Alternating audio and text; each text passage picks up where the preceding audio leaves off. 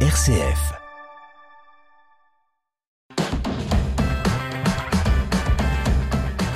Place à présent à Vitamine C, présentée aujourd'hui par Étienne Pépin. Bonjour Étienne. Bonjour Bruno, bonjour à toutes et à tous. Voici les titres de cette émission Vitamine C. Le pape François, en visitant Hongrie jusqu'à dimanche pour son 41e voyage apostolique, c'est la deuxième fois que le pape François se rend en Hongrie. Cette fois, il prend le temps d'une véritable visite apostolique aux enjeux politiques et diplomatiques plus que spirituels.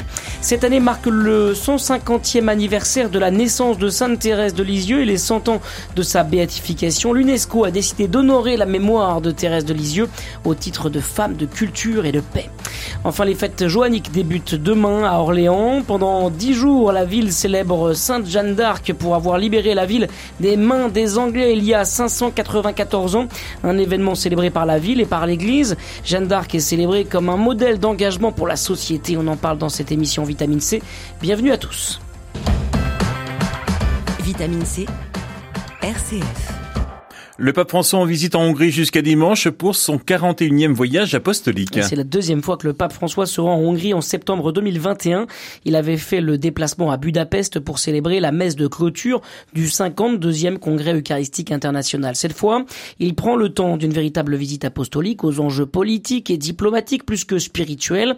D'abord parce que le pape et le premier ministre hongrois, Viktor Orban, ont des relations tendues. Ils ont des visions diamétralement opposées sur l'accueil des migrants. François ira à leur rencontre justement demain. Il doit en particulier aller prier dans une petite église de rite gréco-catholique, une manière d'exprimer sa proximité avec les Ukrainiens, faute de pouvoir aller jusqu'à la frontière avec l'Ukraine comme imaginé un temps.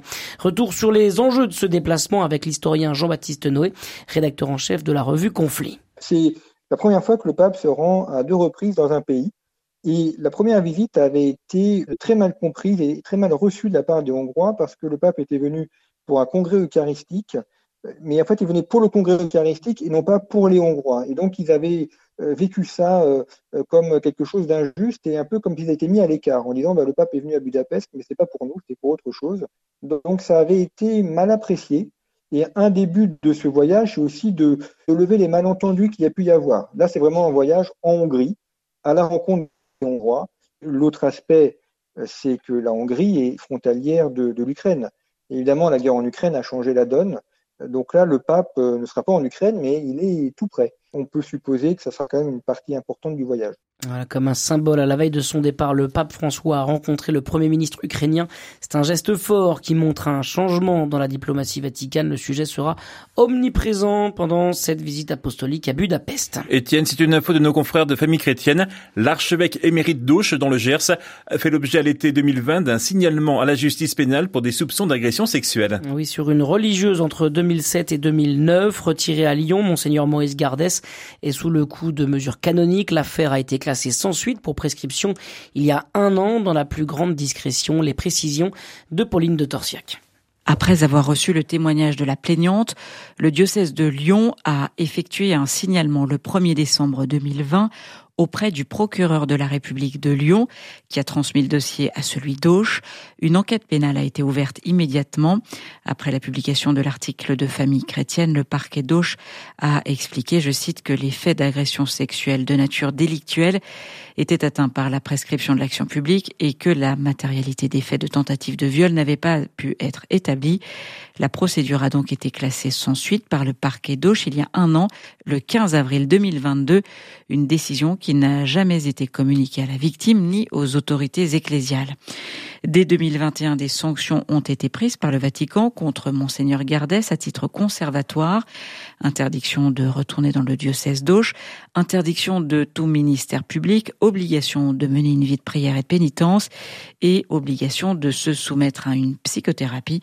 Des sanctions qui n'avaient pas été communiquées car le parquet d'Auch n'avait pas encore rendu public ses conclusions. Alors, Monseigneur Gardès fait partie de la liste des anciens prélats mis en cause devant la justice de notre pays ou devant la justice canonique évoquée par le président de la conférence épiscopale, Monseigneur Éric de Moulin-Beaufort, en novembre 2022.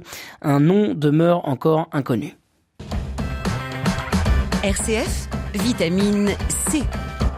Cette année marque les 150 ans de la naissance de Sainte Thérèse de Lisieux et les 100 ans de sa béatification. L'année jubilaire a été lancée le 8 janvier dernier avec l'ouverture des portes saintes dans les basiliques d'Alençon, lieu de naissance de Sainte Thérèse et de Lisieux, lieu de sa mort. Thérèse a été canonisée en 1925 par le pape Pie XI. En 1997, Jean-Paul II l'a déclaré docteur de l'Église et l'UNESCO a décidé d'honorer la mémoire de Thérèse de Lisieux au titre de femme de culture et de paix. Sonia Duménil, chef du projet Jubilé 2023-2025, pour le sanctuaire de Lisieux nous dit pourquoi au micro de nos confrères de RCF Orne. D'abord parce qu'il s'agit d'une femme exceptionnelle, une femme figure universelle, une femme qui a marqué son temps, à la fois pour euh, les critères hein, qui sont les critères principaux euh, euh, de sensibilisation de l'UNESCO, une femme d'éducation, une femme de science, de culture, et une femme qui, par son action, favorise la paix. Une des thématiques les plus importantes pour l'UNESCO dans la vie et le message de Thérèse est celle de son rayonnement.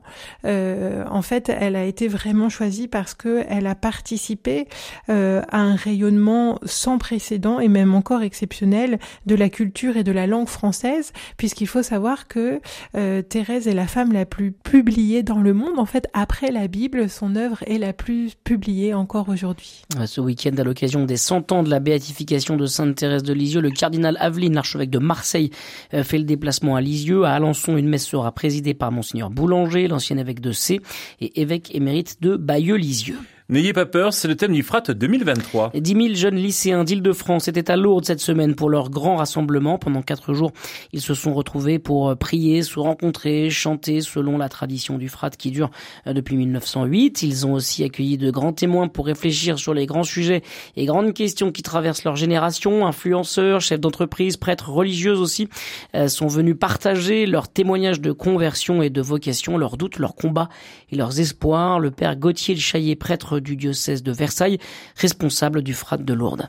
Les jeunes de cette génération sont très marqués par des angoisses de fond. La grande angoisse qui les habite beaucoup, c'est l'éco-anxiété. Toutes les problématiques qui sont liées au sort de la planète. Ils sont aussi traversés par les angoisses sociales. Donc, euh, ils sont un peu entre deux parce qu'ils voient les soucis que les adultes portent. Ils essayent de s'y intéresser, mais ils n'y arrivent pas toujours. Finalement, c'est un, champ assez affectif qui vient les toucher. Et c'est pour ça que les, questions euh, de l'écologie viennent les toucher tout particulièrement. Et du coup, notre but, c'est en effet de les rejoindre et aussi de les déplacer pour qu'ils ne restent pas enfermés dans des angoisses euh, entre guillemets, mais pour leur ouvrir les yeux sur les vrais sujets, pour que les jeunes se disent mais j'ai un rôle à jouer, je peux m'engager. Et tout le but justement de la pédagogie du frat, c'est de passer d'une peur qui serait quelque chose d'un peu euh, naturel et qui enferme sur soi ou qui amène à la fuite, passer de la peur au désir de changer, au désir de s'engager, ne pas avoir peur des défis. Et donc notre but, c'est qu'en repartant du frat, ils se disent mais moi aussi, je peux changer le monde. Le pape François participera cet été à Lisbonne aux quatrième journée mondiale de la jeunesse de son pontificat. Après Rio, Cracovie et Panama, direction Lisbonne, les préparatifs pour les JMJ au Portugal vont bon train et l'accent sera mis sur les 25-35 ans. L'équipe nationale des jeunes pros lance en effet l'initiative Santos, comprenez Saint en français au programme rencontre avec des témoins inspirants comme le dominicain Adrien Candia, le philosophe Martin Stephens, les entrepreneurs Hubert et Marianne de Boisredon ou encore le cardinal Jean-Marc Aveline, l'archevêque de Marseille et Monseigneur Mathieu Rouget, l'évêque de Nanterre. Une occasion de se former, de se rencontrer, de fortifier sa foi euh, pour une génération souvent dans l'angle mort de la pastorale. Les explications de Constantin Thierry, le responsable de l'équipe nationale des jeunes pros à la conférence des évêques de France. Dans une pastorale, l'Église met beaucoup d'attention, par exemple, sur les étudiants avec des aumôneries très structurées, ou sur les jeunes mariés, ou les plus jeunes. Il y a assez peu d'initiatives qui existent spécifiquement pour les jeunes pros, alors que c'est des jeunes qui souvent ont un peu de temps, beaucoup de compétences, quelquefois l'envie de s'engager, et qui ont quelquefois un peu de mal à trouver leur place dans l'Église pendant les, les de plus particulièrement. Voilà, on souhaite donner des clés à des jeunes pros en vous avez votre place dans l'église, comment s'engager? Le pari, c'est de dire aux jeunes pros, bah voilà, en fait, il y a quand même beaucoup de très belles initiatives qui existent et c'est notamment l'objet du, on aura un village d'initiatives sur le, sur le parvis de, du lieu qu'on anime, quelle que soit la réalité dans laquelle vous, vous vivez, que ce soit dans une grande ville ou, dans un milieu plus, peut-être plus rural, il y a euh, énormément d'initiatives qui existent déjà dans lesquelles vous pouvez vous engager. Et puis il y a d'autres jeunes comme vous qui, euh, qui, avec les mêmes contraintes que vous, un travail, euh, quelquefois une famille, etc., arrivent à s'engager. Donc, euh, en fait, vous êtes tout à fait capable, vous aussi, de, de le faire. Allons-y. 6000 jeunes pros français de 25 à 35 ans sont attendus à Lisbonne à l'occasion de cette édition 2023 des Journées mondiales de la jeunesse. Vitamine C, RCF. Édition présentée par Étienne Pépin. Ce week-end, c'est le lancement des fêtes de Jeanne d'Arc à Orléans. Cet événement unique en France célèbre la libération de la ville aux mains des Anglais par Jeanne d'Arc il y a 594 ans. Un événement célébré par la ville et par l'église. Jeanne d'Arc est célébrée comme un modèle d'engagement pour la société. À ce titre, chaque année, une jeune Orléanaise figure Sainte Jeanne d'Arc durant ces dix jours de fête. Cette année, elle s'appelle Claire Viken. Elle a 16 ans. Elle a été désignée pour cette 594e édition. Pour elle, c'était événement est tout simplement immanquable. L'effet de joannique, c'est quand même euh, quelque chose. Enfin, si on si on est et qu'on y va depuis toujours, on sait que à quel point c'est quelque chose d'important pour euh, la ville. Il y a plein d'activités à faire. Il y a le marché médiéval euh, et puis il y a le son et lumière aussi. C'est super beau. Le défilé euh, du 8 mai, c'est quelque chose d'incroyable. C'est quand même le deuxième euh, plus gros défilé de France, après celui du 14 juillet. Enfin, c'est trop cool. Enfin, moi, je trouve l'effet de Johnny, qu'on dirait un peu, c'est comme le Puy du Fou, mais en version, enfin, c'est libre à tous. Et je pense qu'il faut, faut qu'un Orléanais en parle à, un inconnu parce qu'il n'a pas la même sensibilité que, que quelqu'un qui a jamais vu, parce que c'est vraiment euh, super beau à voir.